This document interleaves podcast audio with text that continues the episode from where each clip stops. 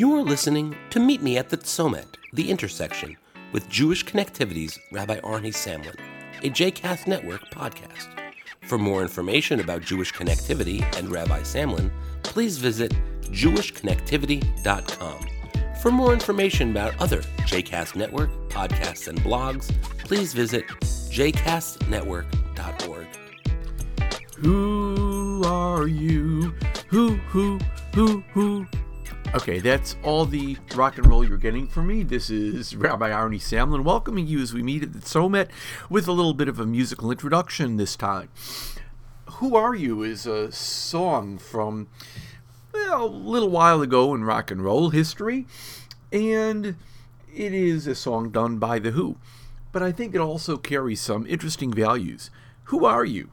And that's a question that's not always easy for us to answer over the course of a lifetime, our identity changes.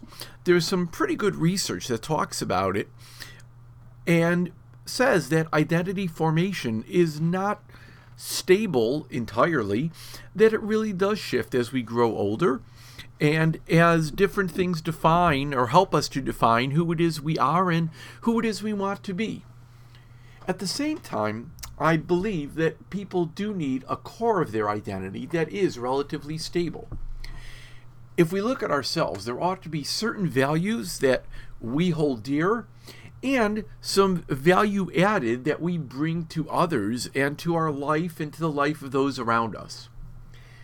I'm going to use a term that's rather popular these days because I think it defines that kind of value, and that is branding we hear a lot about branding companies, for profits and nonprofits. At the same time, there's a good body of literature that talks about how we ourselves are a personal brand.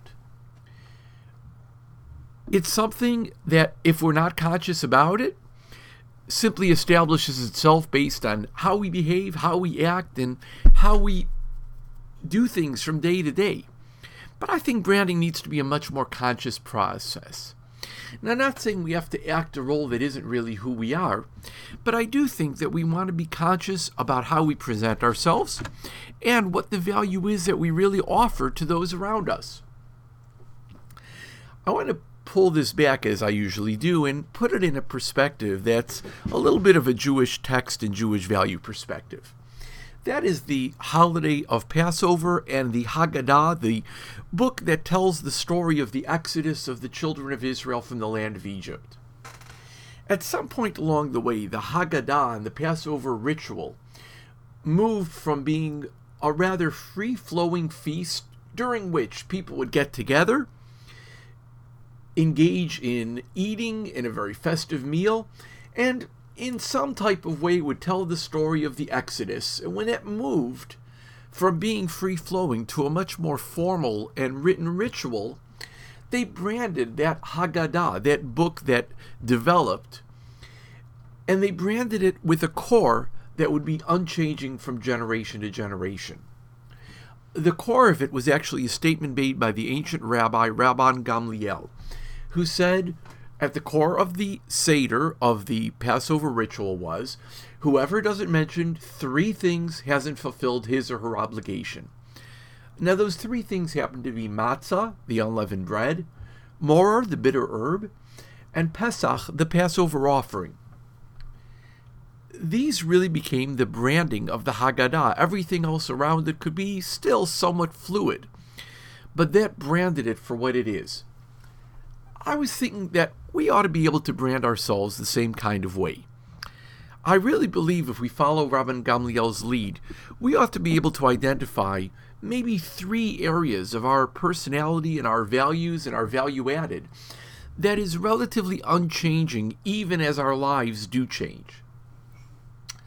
So, my challenge to you, and to myself as well, of course, is find what the three core values or value added might be that are at the center of who you are and what you bring to the table, whether the table is work or play or relationships. In the same way that Rabban Gamliel's three values come to literally the table of the Passover Seder. Do you know what your three core values are or what you'd like them to be? I'm going to challenge you again to think about them and to try to identify them. Those really are your personal brand. That's a brand that no one else shares in the same exact kind of way that you do, but that really communicates who you are and what you have to add to the lives of others around you.